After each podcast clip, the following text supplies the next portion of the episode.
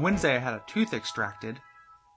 A little background there is that uh, you know my my mom never uh, you know my mom or dad didn't take me to the dentist when I was young, which is I think in hindsight is going to up being the uh, thing that I'm going to resent about about them because uh, what it means is that you know not having gone to the dentist at some point when I was like 22, um, I was biting into a Subway sandwich, and uh, one of my teeth kind of collapsed. So I got scared, and uh, eventually got like a little bit of benefit action, and then went into a, a dentist. He started a like a long litany of of dental procedures, enough so that I ran out of insurance. And then by the time I could go back, I had a much less paying job and I had bad dental insurance, so every visit was still costing me hundreds of dollars. So I never got taken care of. He put in like a temporary crown, he did a root canal so it didn't hurt. But I had this like monster tooth for the last couple years, and I was super self conscious about it. And um, it looked a little, it looked a lot like um, if in Lord of the Rings, if you took like Saruman's tower and flipped it over, you know, it, it looked like that. It looked like a fantasy tower. Um, so I had this monster tooth, got benefits again, decided to, to start taking care of uh, taking care of my teeth. Went got the monster tooth extracted, and that was I have a lot of dental anxiety, and partly because uh, anyone who doesn't is crazy because it is like a barbaric. You know, it, it hasn't advanced really since it seems like since like the 1800s. Like there's better pain medication, but it's still like strangers sawing and drilling your skull apart. You know, like they literally just kind of went in and drilled, you know, pieces of my teeth, you know, pieces of the inside of my head out. And it's not like, you know, my dentist is very good. He's a very nice guy. Um, I like him a lot. But, you know, there's just something about somebody leaning over your mouth, just sawing into your skull that, you know, understandably is really stressful to me. Um, so we did that, and I've been dealing with the um, the after effects, and I'm I'm deathly afraid of getting a dry socket in there, or getting like a piece of food lodge in there, or some kind of problem. So that sucked. I ended up having to buy. I got a new new iPod, um, and I, I went to. I wanted to find a case for it, and all I could find were these like little like, you know, Juicy Girl like pink you know shit cases and little mall kiosks. So I actually went to a Mac store. Um, I don't know if you've ever been to a Mac store, but fucking don't. Uh, when, when did we, as a culture, like decide that it was going to be okay for Mac, like for Apple, just for Apple in general? You know, like these people, it's it's ridiculous how like close they are to just like self parody. Like this, like so I went to the Mac store. It's Friday night, six thirty on Friday night. There's like forty people in there, you know, ten of which were probably employees, but like forty people just hanging out, hanging out, playing on iPads, and uh, you know, I was I went and found the cases. You know, it's not like a normal store. They're trying to make it look like you stepped into. It looks like the set of, in like the Woody Allen movie, everything you always want to know about sex, are afraid to ask.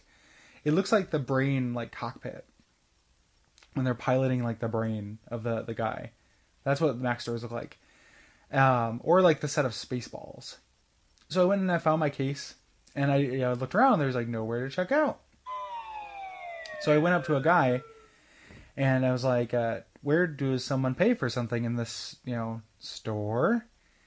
And uh, he goes, Oh, there's a register right at the end of the Genius Bar. and points over. And like I know this is old news. Like this probably I probably sound like, you know, Jay Leno in like 2002, you know, commenting on the Genius Bar. But seriously, like fuck you, Apple. The Genius Bar. What is the genius? It's like well, it's a cash register is at the end of it, not a register, a little like credit card machine, and then like just guys just standing at Macs.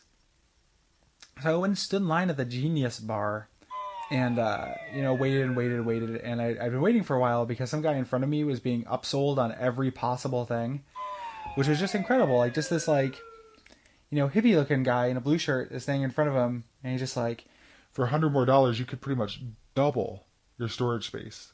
Double, double. and the guy's just like that. That is a good deal. And he's like, look, If you don't get Apple Care protection on all these products, I don't know what to say. And the guy's just like, yeah, I probably should get that. And the guy's literally just like going along with everything that you know the the salesman is is offering him. You know, um, and uh, so another guy walks up to me, another Apple employee walks up, and he's like, "Hey man, can I can I help you? Can I check you out?" And, uh, and I'm like, "Sure." And he, uh, you know, the the line opened up at that point. The guy the guy who was being sold to was being shown another thing to buy. So he comes up and I and I, I run my my you know my credit card through the uh, through the thing, and he's just like, Usually we just check people out on iPod touches. These things are so archaic.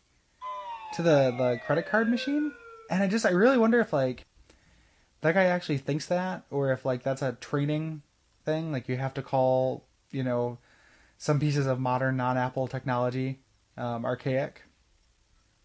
You know, it was it was it was ridiculous. I I hated every second of being inside that store, and I it sucks because I like Mac products. Like I'm fine with Apple products, but man, do they need to? I hate their image. I hate everything about their image.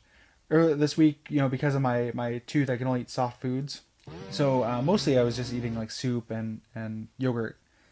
Um, but I I wanted uh, something different, and I decided to go get some ice cream. And you know, McDonald's has pretty okay ice cream. You know, so I so I went into to a McDonald's, and uh, there, you know, a couple things struck me. Like they have all their holiday stuff up still, and one of their big pushes, like I guess they introduced the the McRib again this fall. That you know, that perennial tragedy. Um, and the, they had all these flyers that show like a McRib sandwich with all these snowflakes around it that say "Joy to the McRib." Like I don't, I don't even understand that sentence. Like "Joy to the world," you know, that's your wishing joy to the whole world. But this is like, you know, I don't care about the world. I don't care about myself. As long as this sandwich is happy, I'm happy. You know, joy to it. Not joy to us for enjoying it. You know, not McRib to the world. What's wrong with that? That's that's advertising. But no, joy to the McRib. The McRib needs to to receive joy. And uh there's a guy in line um in front of me who I picked up kind of what from walking in. This is, you know, I'm not wasn't there when it started, but there was a guy complaining to a manager, and he's just the, he's just like they. I walk in and the guy says, You know, you people, that's why I could go to any McDonald's in this town. But I go to you guys because I know that when you guys screw up, you guys will make it right. and the the manager's like, Oh, I'm very sorry, sir. I'm very sorry, sir. You know, Darlene, get get on the get on those fries. there, there's a a girl named Darlene there, and and one thing that was interesting too, and I don't know about this, but about you, but I'm always surprised when I see someone in a McDonald's who's uh, like put together at all. You know, if like they don't look like a disaster or like an old person, I'm surprised. Like if you see a young person who doesn't look like on meth and but it's just like a normal looking person working at McDonald's, that's surprising. But um, he's like, yo, Darlene, get on those fries, and make sure they're well done this time. So, I mean, all I could really surmise from that was that this gentleman had ordered French fries from McDonald's, well done, um, and was unsatisfied when his fries were not well done. What does that mean? Like, you don't you don't order things well done from McDonald's. You don't know, like, if they had a mixed steak, you wouldn't order a mixed steak well done. You know, it's McDonald's. Like, it's not. You know, you don't. You give up this a degree of customizability and choice and quality in exchange for like weird chemicals satisfy some weird part of your brain and cheapness and quickness. You know, I just imagine he had like seen a movie where he had seen something ordered well done, and it was just like, you know, that's how the movie stars do it. I order my next French fries well done. I don't know why you'd want French fries well done. Like when I make fries at home, I don't like time them out. Like you know, I, these need to be like a nice. I want these to have a nice char. You know, like does he want like someone to put out little grill marks on the fucking? They're French fries. They're dipped into a vat of you know boiling oil.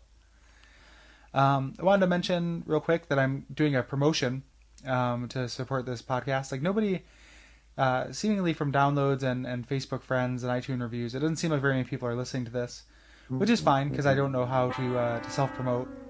I still don't. So I'm passing the onus. I'm trading something I do know how to do for something I don't know how to do. Um, if you listen to this podcast, and there's probably only like a couple dozen people who do, but if you do and you like it, do something for me to help promote it. Um, you know, write a review on iTunes, rate and review it. Um, tell people about it. Um, you know, get the word out somehow and show me that you've done that. And if so, I will write you a song about the subject of your choosing in the style of your choosing. Um, also, since I haven't really talked, um, I wanted to thank a couple people who've helped me out with the last couple episodes. Um, Brayton Cameron, uh, John Wolf, um, who lended some voices. And we have Derek Hayes and John Wolf in this episode, in the uh, little bit that's coming after the song. Um, I wanted to thank the other people who were in the. I played a, a Metroid song and uh, a midnight a midnight snack song in the last episode, and a Metroid song in the Christmas episode. And the Metroids were uh, myself, but also uh, Nat Condanis Grow and uh, Andy Harold, and the Midnight Snacks were myself, um, Ryan Green, Tom Kober, and Tim Walker. And I want to thank those guys for their contributions. Tim uh, also is mixed the uh, that Midnight Snacks record. It sounds very good. And uh, this is a song uh, I wrote called uh, Franz Kafka.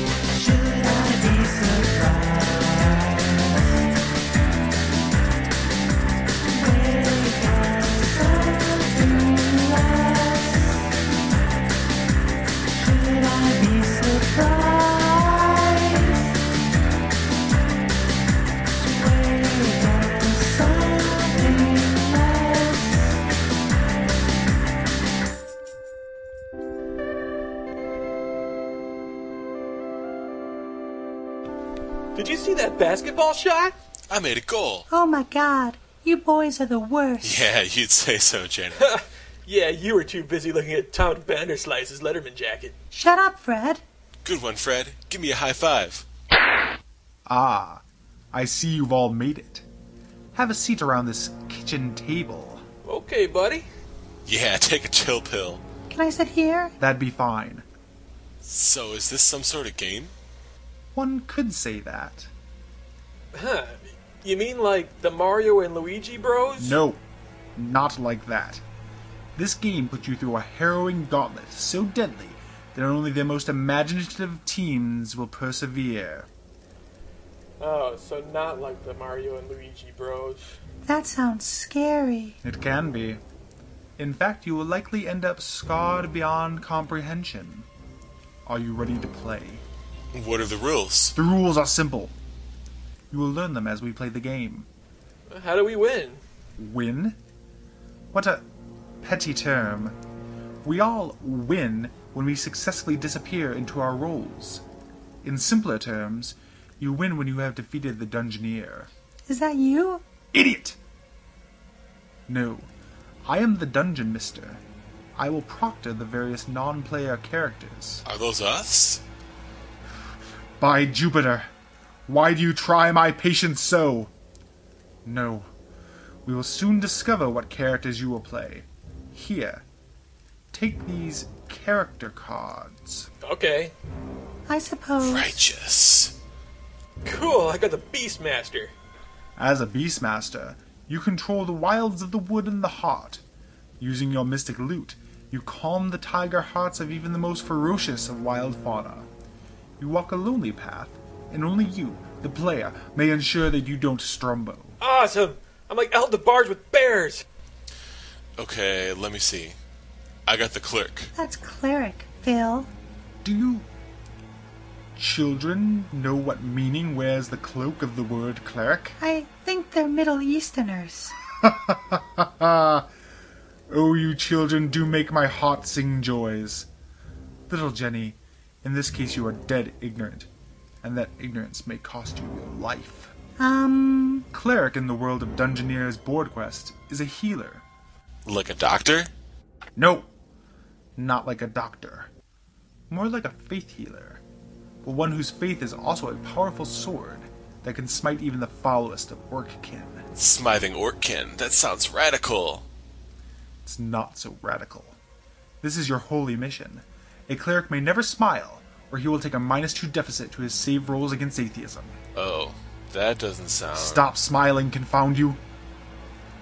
Now, girl, take a card and seal your destiny. Dungeon Mister, I would like to go home. There is no home for you or your kind, for you have chosen the rogue. No, no, I mean in real. As a rogue, you live in the seediest parts of the village tavern, consulting your scabs and embracing your oozing discharges as your only friends. You may pick locks and check for traps, depending on the fate of the whimsy of my mercurial mood shifts. Okay, can we just get this over with? Alright. You crest the moonlight moors on the back of an azure dream, flights of fancy floating like will-o'-the-wisps in the swampy darkness. You have been charged by Sovereign Roderick to hunt down the deadly dungeoneer of the Cavern of Kobolds. What's a kobold?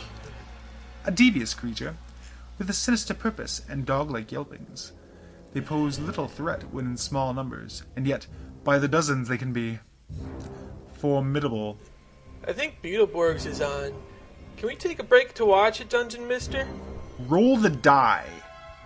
If you like what you just heard, why not tell your friends about it? Why not follow it on Twitter or Facebook? Why not rate and review it on iTunes? Ugh, why not send me an email at deadideaofaholla at gmail.com? Why not visit the website? It's www.deadideaofaholla.com.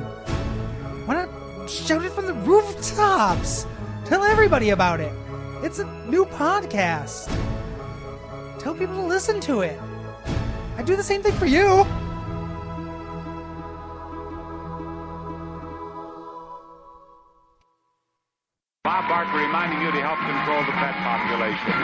Your pets spayed or.